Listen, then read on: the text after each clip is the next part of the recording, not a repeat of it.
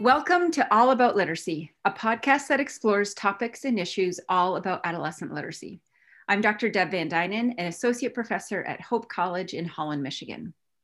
And I'm Dr. Erica Hamilton, an associate professor at Grand Valley State University in Grand Rapids, Michigan.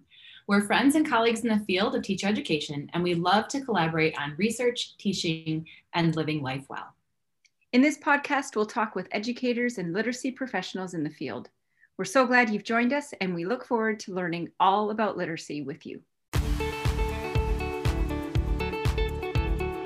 Welcome to All About Literacy. We have invited Raven Jones Stanbrough and Theda Marie Gibbs Grey to this podcast episode to speak with us about socio-cultural approaches to literacy.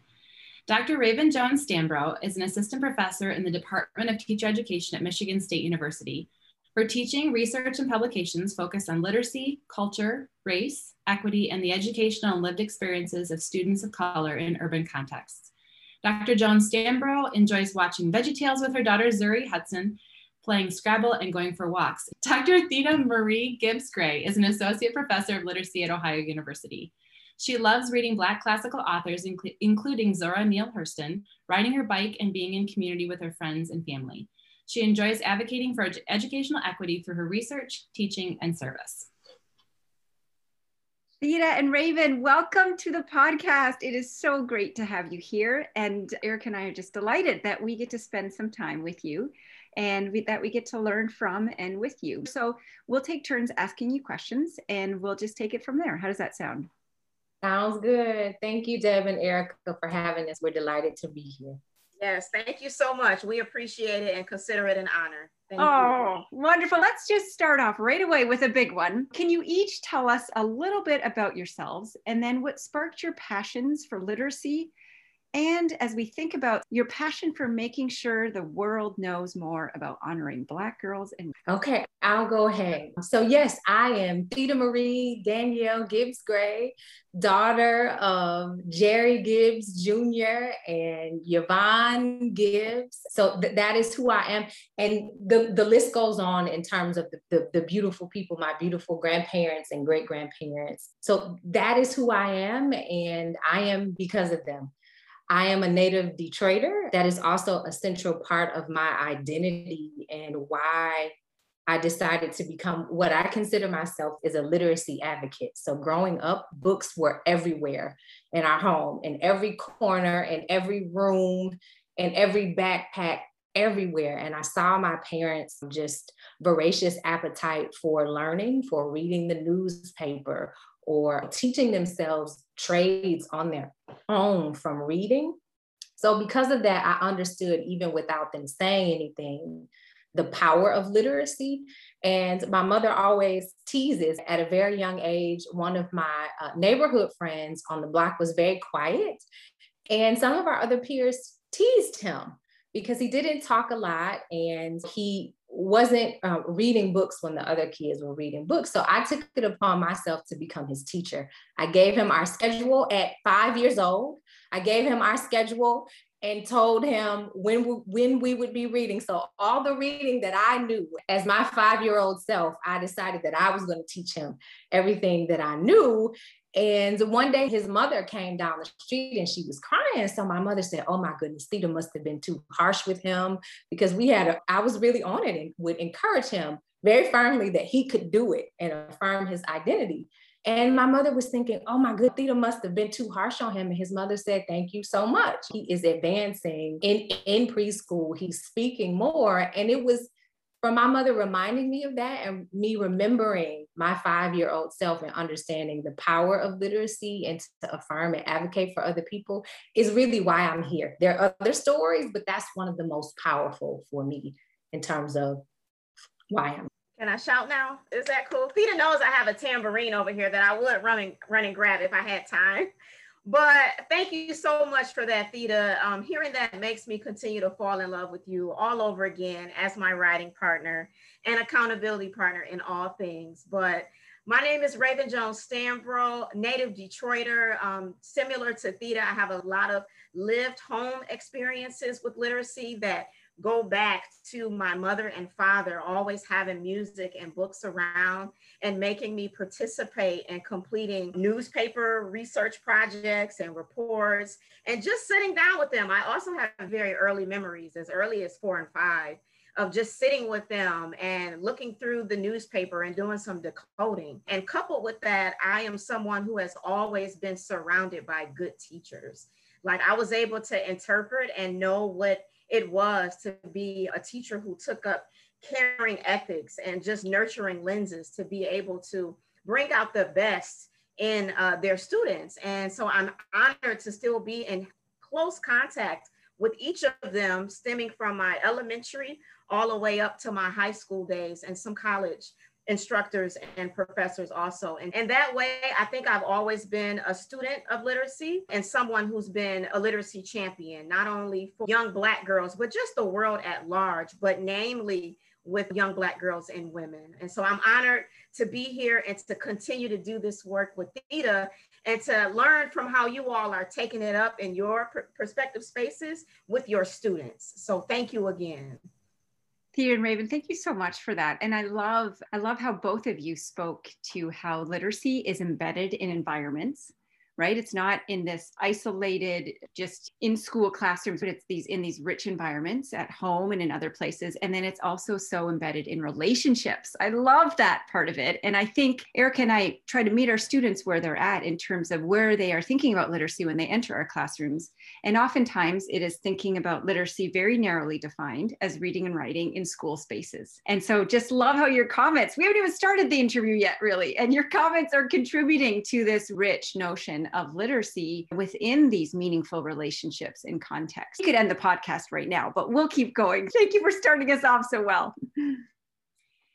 So, as we think about, as you think about your experiences not only as students, but then also as professional educators, what are some of the common misconceptions of adolescent literacy that you've encountered? And Raven, maybe if you want to start this time, and then Theda, you want to follow up behind, that would be awesome.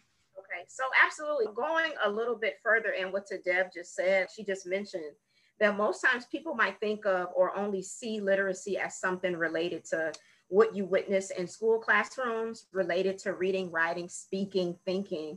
But again, as Theda and I have both shared already, we knew that we couldn't approach this purpose that we've been ordained with to carry out this work just in terms of school spaces. It's very much something that we live and breathe. And we recognize that in order for us to be where we are, some of the misconceptions that we continue to see is for people to only think that literacy among Black and for Black girls and youth is only really centered in school spaces. And so we push back against that a lot.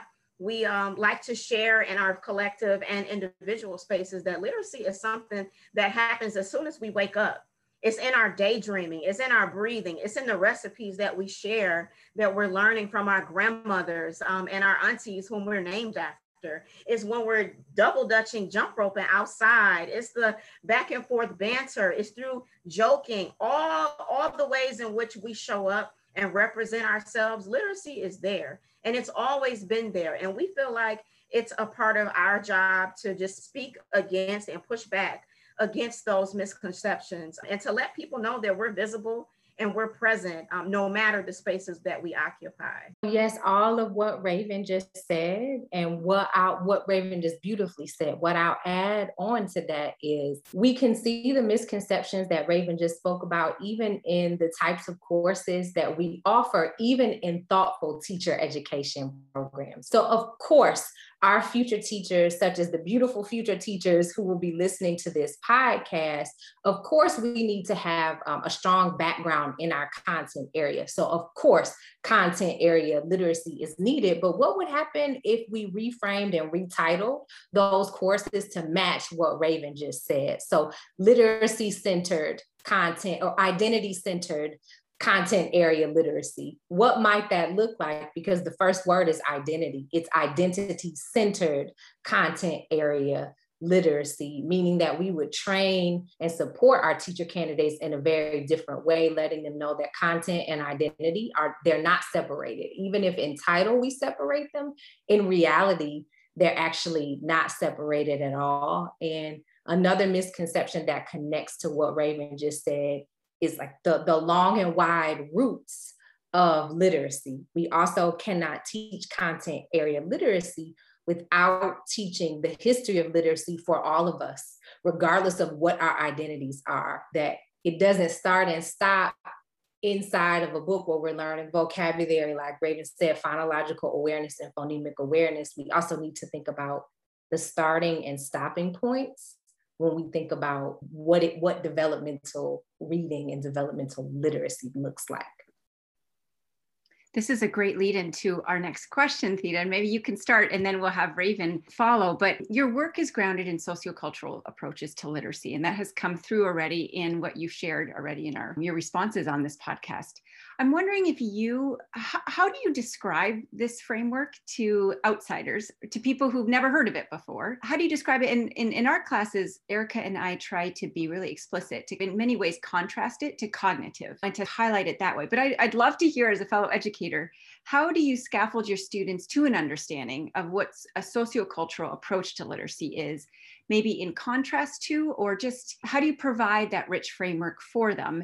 And then eh, this that's a big question in of itself but if you want to continue it how do you use that framework to advocate for more attention to adolescent literacy and you've already gave, given us a very practical one erica let's rename our courses i'm already jotting that down foregrounding identity but yeah so how do you think about sociocultural approaches?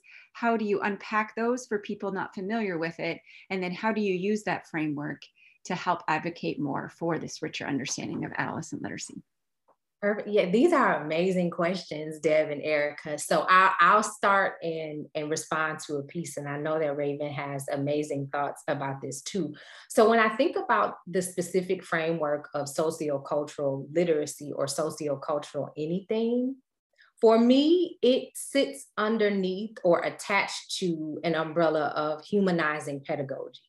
We know that many scholars talk about humanizing literacies, including um, Django Paris, who is both near and dear to Raven and I and, and Erica from us being a part of the same teacher training program, and Maisha Winn as well really what humanizing pedagogy helps us to look at is to look at people as whole and full human beings so that we look at our learning and school spaces in the same way. So I see sociocultural literacy as a humanizing literacy that holistically honors all parts of our being. So it says that the way that I learn um, elements of reading and writing and literacy is directly attached to my culture, my social environment, my social network, how I'm socialized at home, in the community, through the media, in positive and in challenging ways. So then that means when we're inside the classroom and we take that same framework, that all of these aspects are connecting together and that one is not necessarily separated from the other. So that's one of the ways that I try to break it down into smaller parts. And in terms of helping teacher candidates to advocate for students. So again, if we think about sociocultural literacy is also connected to other frameworks like critical race theory that Raven and I also use. Part of that is advocating for counter narratives and acknowledging that there are always dominant narratives and there are counter narratives for those of us who are represented, be us uh, women, be us any of our identity, uh, Black women, being from Detroit, that each of us on this call have different narratives and ways in which we are uplifted in society may marginalize us. So for teachers to understand that we need to understand how students are uplifted or not through these narratives and how our classrooms can be sites to transform that. And sociocultural literacy is a way to transform those framings and uplift the positive ones. So in addition to that, thank you, Theda, again, like, yes, all of, all of that for what we've already encountered and what we're trying to continue to do in this world. But I, similarly to what she just said, I always like to approach um, these type of theories as offering up myself as an example and the experiences that I've had as a student coming of age in Detroit public schools and just again pushing back against the narrative that is against the city itself at large. Sometimes which comes and stems from the thinking of the students that I teach in the teacher preparation program, which are largely consisted of young white women who sometimes just are still listening to the stories of their fathers and mothers and their grandfathers and mothers. And sometimes they don't have that context or the, those experiences to understand that literacy, uh, adolescent literacy um, among and across Black and Brown spaces doesn't have to be something that they can't see. It doesn't have to be something that they can't, them too, themselves affirm as teacher educators. And the courses that I teach, which are largely elementary um, and secondary based literacy courses, we spend a lot of time talking about just my experiences growing up, their experiences growing up, and unlearning a lot of mess that we've both been taught. They aren't the only ones who've learned a lot of mess. I've learned mess too, so has Theda. And we talk about these things often to be able to move from place to place. I also tell my students that it is my responsibility to be my best self in front of them because I don't want to teach them something that I wouldn't want them to teach my daughter. And we are all mothers or other mothers in some kind of regard, whether we mentor other young people in our family. And so we know that we only want the very best in front of them. And so I don't play to, to BS or anything related to that when it comes to teaching and allowing students who don't even look like me to understand that they too have a responsibility. And if they aren't going to be serious about the cause and sustaining pedagogies to, to help in that way to foster those types of ideologies and understanding so that our teacher educators always understand that there are voices that they may not have tapped into yet that will help them along their teaching journey just want to make sure I don't miss the part that you were you were saying about if they're not ready to take up or to live into their calling. Could you say a little bit more about that? Absolutely. Yeah. What I was saying is that I, I always tell the students uh, that I teach across the semesters and the classes when they're in front of me, this is serious business. And if you're in this profession, you have to be serious about it because I wouldn't to share some things with them or not be able to share things with them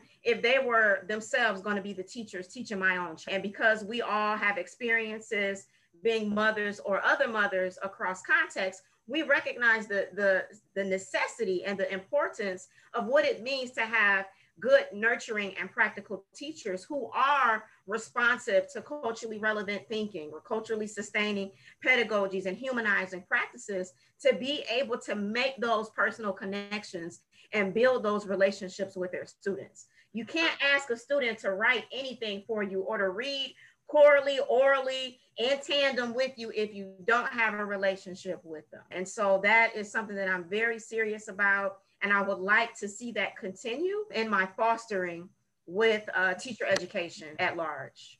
So I'm going to circle back, Raven and, and Theda. One, the idea that relationships matter, excuse me, is I think it's core both to how Deb and I have talked about and thought about in, in, in the work that we do. And I, knowing all four of us, myself included, that relationships are at the core of teaching. Good teaching requires um, healthy, whole relationships. And I just want to circle back to the part that you noted earlier. So I've been taking notes fast and furious. I feel like I'm at church and I love that you are taking me to church. Like seriously, that just makes me so happy. Um, yeah, I, it's hard to express my enthusiasm for what you're sharing and for just the agreement in a Zoom when I have to keep myself muted so that you can talk because I want to hear what you have to say. But the idea of the humanizing the pedagogies, and we can't right? That's human. We are humans and we need to be in relationship with one another. Um, we need to see each other for who we are and for who we can be and who we will be, not for narratives that have been created by other people that somehow put us in a box. And that just, you know, that really, that can be very damaging, as we know historically, but it also can be problematic for teachers working with students if they keep them in those boxes, at least conceptually. So I really appreciate that. Deb, you want to ask that next question connected to the article? So you've published We Are hashtag Black Girls Magic, exploring the multiple literacies Black girls use for storytelling in the Michigan Reading Journal in 2019. I always, students will read this article and not know backstories that went into it. And those of us who are researchers know there's always backstories uh, that don't make it into the article or that contributed to the article in ways that sort of aren't represented in the article because the article is often the final product. And as we think about ri- our writing lives and drafting and layering and stuff like that, one of my favorite questions to ask researchers is just some of these backstories. And um, just wondering, what were some of the aha moments as you worked on analyzing the data or collecting the data on this project? And I know it's 2019, which means you did all the work even earlier than that. But if you can think back to your work on that project, what were some of those aha moments for you along the way? Perhaps they get mentioned in the article, perhaps not. But if you could reflect a little bit about that, if you would be willing, and then maybe also what didn't make it into the article that you would want people, your readers, beginning teachers to know about?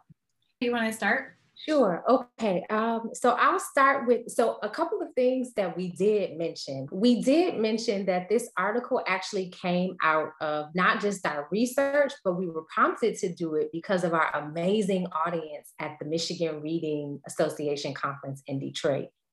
And what was so awesome about that is sometimes we have repeat attendees who will look our names up and say, Hey, we were waiting to, to see you all because we know that it will be interactive, that you won't be talking at us, but they're beautiful Detroit educators who are many of whom are doing this work and want to be in community to talk about this work. So we'll, we are thankful for them and part of our article started off with we were doing an activity with what are the dominant conceptions about Black girls and their literacies.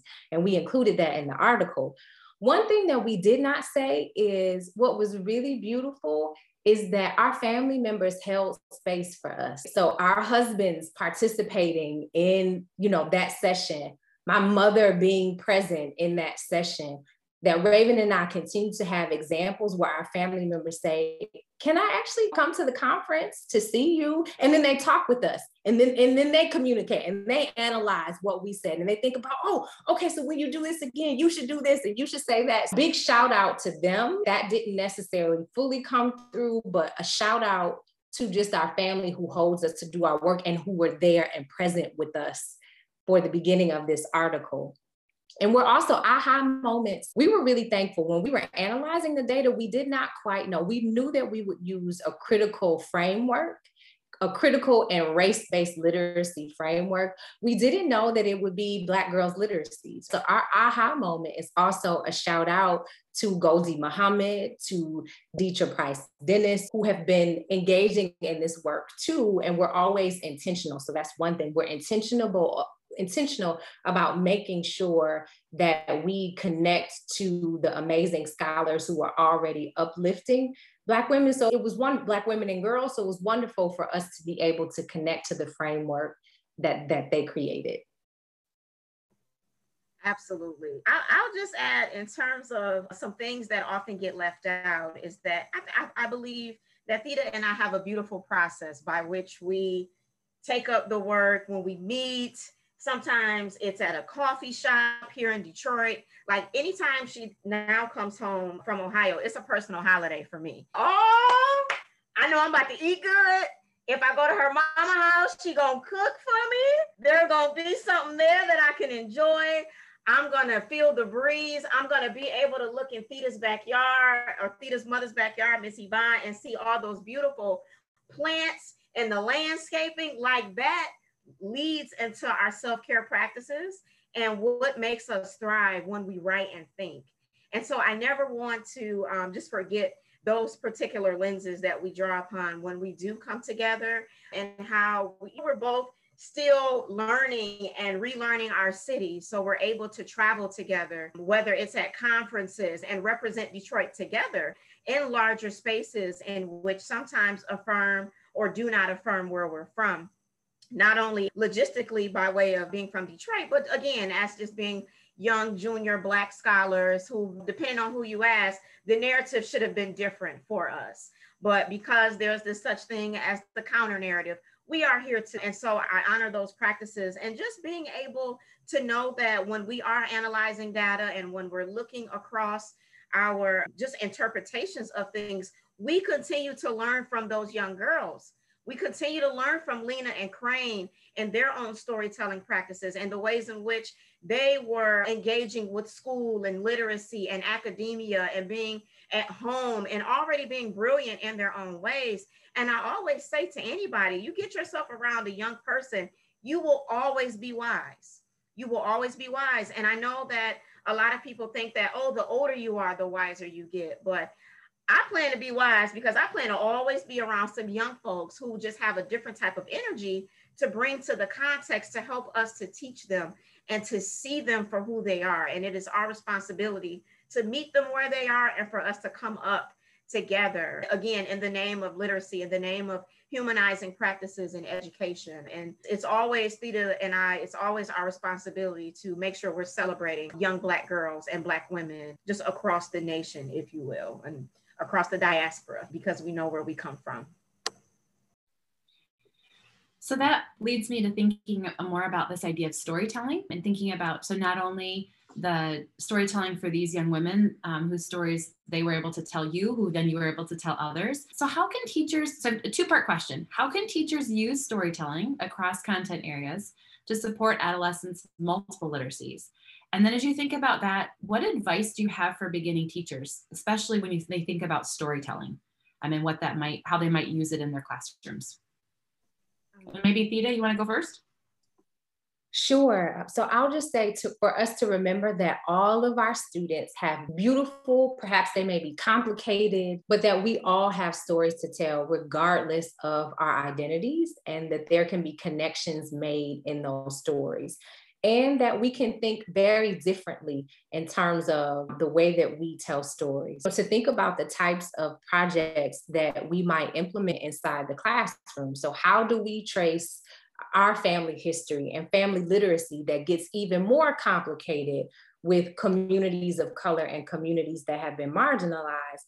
But it's important to know that. So, Raven and I have been digging more with our personal stories, understanding more about parents' literacy stories, our grandparents' literacy stories, and how that shaped us. Now, we do understand some parts of our narrative we feel like they're too special or too personal to share in writing in personal ways and we replenish and heal with each other but for teachers to figure out how they can remind their students that they all have powerful stories to tell because sometimes some of our students feel like they don't or they may be ashamed of their story so to know that they can use writing and they can use engaging with reading in, in, in ways to talk about things that are important to them. So I would just encourage future teachers to, to, always affirm and remind students that they have and will always have powerful stories to tell through writing, through oral communication,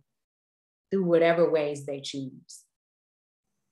And I'll, just add that since being in this pandemic, I'm seeing a lot of youth advocate more for themselves on social media. And so the idea of Instagram stories and TikTok, I, I don't think that teachers should always push back against that, but find ways to invite that space and that medium into the classroom to allow students to tell their stories or to demonstrate ways in which they're engaging in multiple literacies across technology spaces. And sometimes I don't think that young folks are affirmed in that way because we're always telling them, put your phones away, don't do this, don't do that. And I get it, but I feel like there can be a happy medium for us to utilize what students are becoming more brilliant at day by day related to what they're interested in and bringing that to the forefront or centering that those parts of their identities. I also re- remember Theda and i talking a lot about a fellowship that we were both able to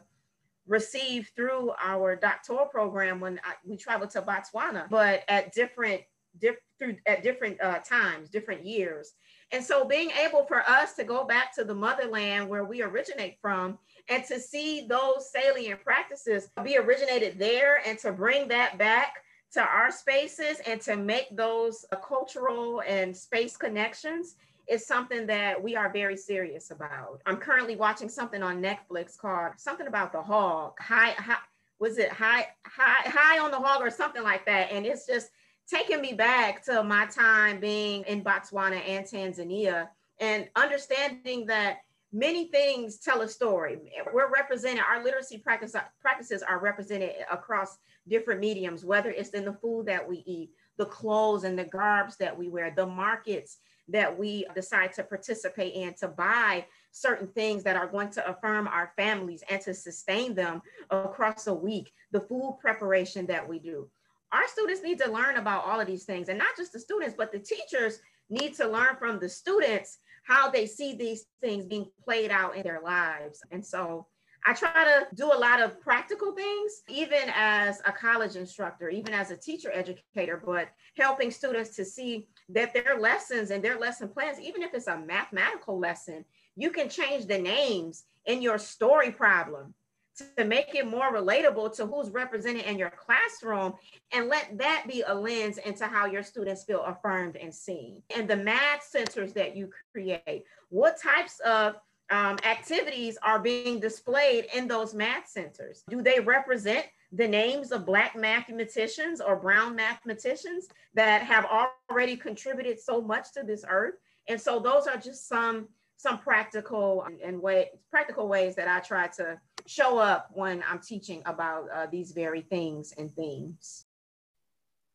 I love from both of your comments thinking about teachers as storytellers as we think within our different, on the secondary level in particular, and storytellers within our content areas, but then eliciting our students' stories and making sure the stories we tell are uh, reflective of our students' identities, as well as Raven, your point about learning from our students and the stories they tell and the genres they use and how we position ourselves as learners in that regard, learners of their stories and how their form and content. Transitioning to our next question, for both of you, some of your research comes out of your ad- advocacy for and love for Detroit, Michigan. And we've talked about that in various moments throughout this podcast. What do you want people to know about this part of the world? And Raven, let's start with you this time. You know what? It's so funny because Theda and I, we thought a little bit about this. And so we, we came up with, we both came up with one sentence, one sentence that we would say related to this question. And Theda's part is the subject and mine is the predicate. So I'm gonna tune in and go first.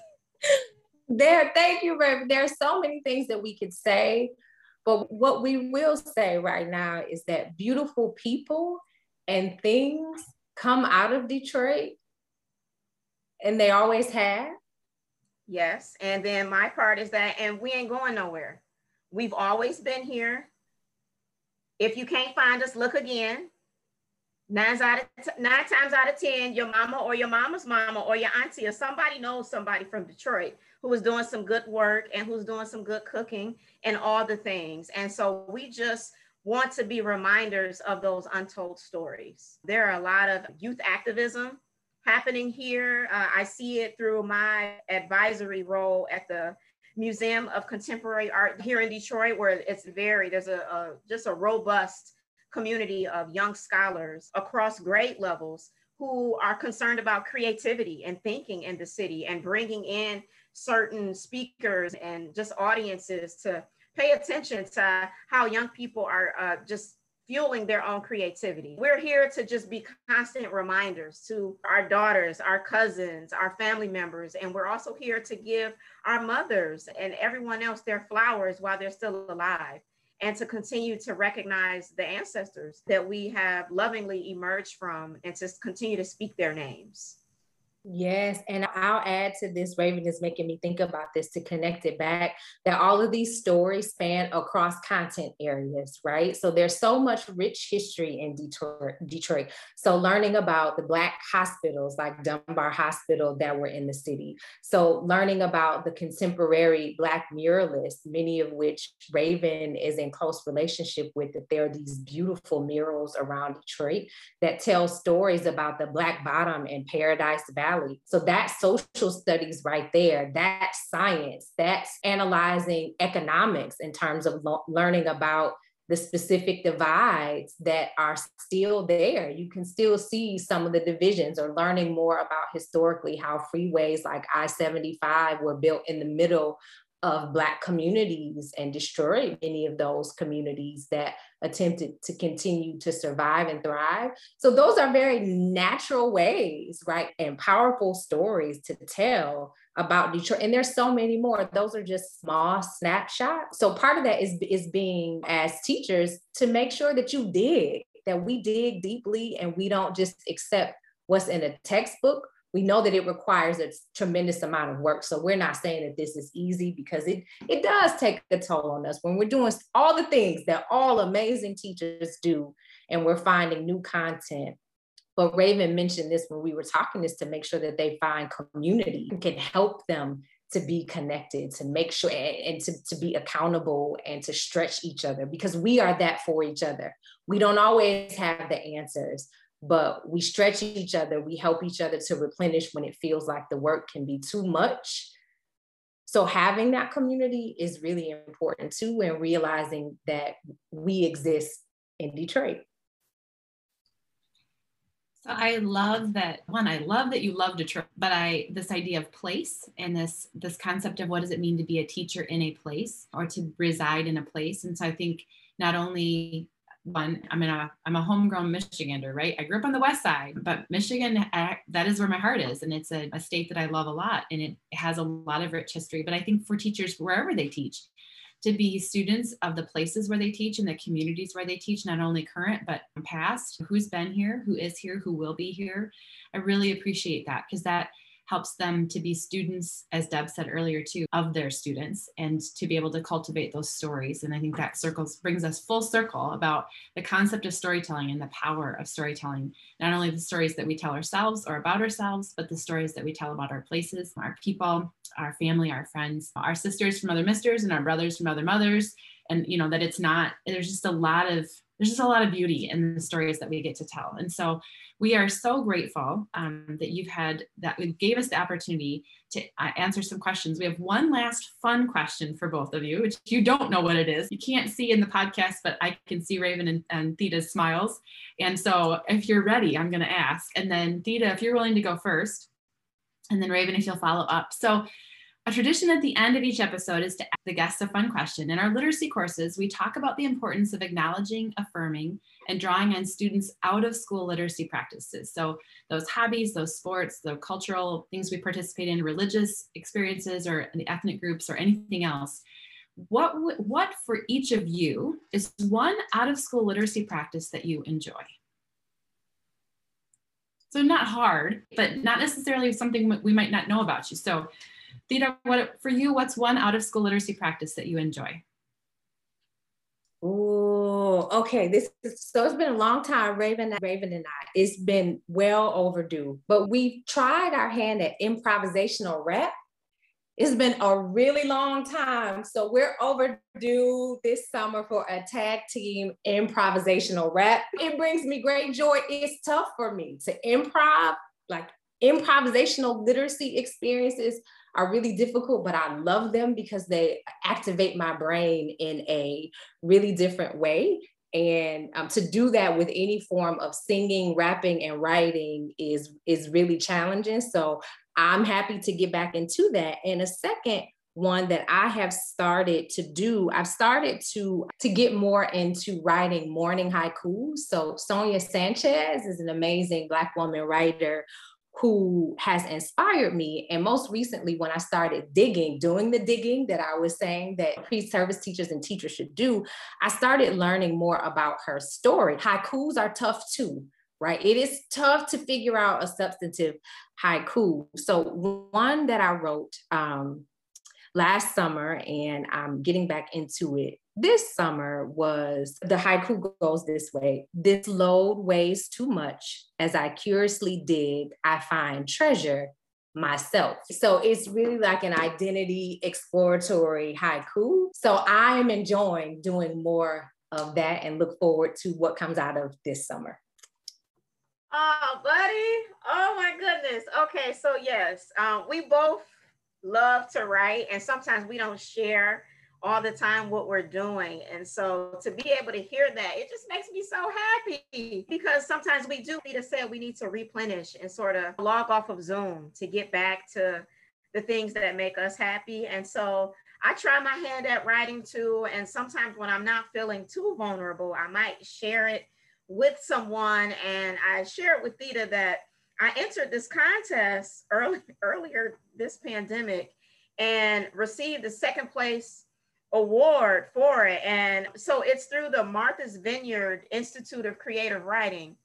And I'm so happy that it's coming up this week. Although it's going to be virtual this year, I'm still not allowing that to stop me from going to a space. And so my daughter and I are going to go um, on vacation in the next coming uh, week for nine days so I can enjoy the conference and she can go to the beach and we can just have a good time. So I'm happy, like Theda, to get back to the writing and just to practice those things that brought us joy before we entered academia, right? Because sometimes academia can not be that kind to us and for different reasons and in different ways. So happy to write. And Theda also has me doing lots of yoga and warrior poses to remind me that I am a treasure also. So happy to just learn so much again from each other. And you all might not know this. I when I first saw Theda, and she knows this story, and I love to tell this story all the time. That when I first saw her, I knew she was going to be my friend. And we are approaching our 10 year anniversary of sisterhood later this August. She served on the doctoral panel during my orientation, Erica and Deb. And I just remember seeing her beautiful face and just feeling like I wasn't alone, even though I was the only Black woman in, in my cohort in 2011 and the other only Black person in the cohort period. So just happy to continue to do this work and to learn from each other and to know that our lives will continue to intersect because we ain't going nowhere. And I love how joy and laughter and just good times is like so infused in how you talk about each other. It's a beautiful friendship from what we can just hear in the way you two connect with each other and interact. Theda and Raven, thank you so much for joining us for today's episode. For those of you listening in, thanks for joining us as well. Be sure to follow All About Literacy on your favorite podcast app so you don't miss any upcoming episodes. We are Deb Van Duinen and Erica Hamilton, and we wish you beautiful adventures ahead as we all keep learning all about literacy.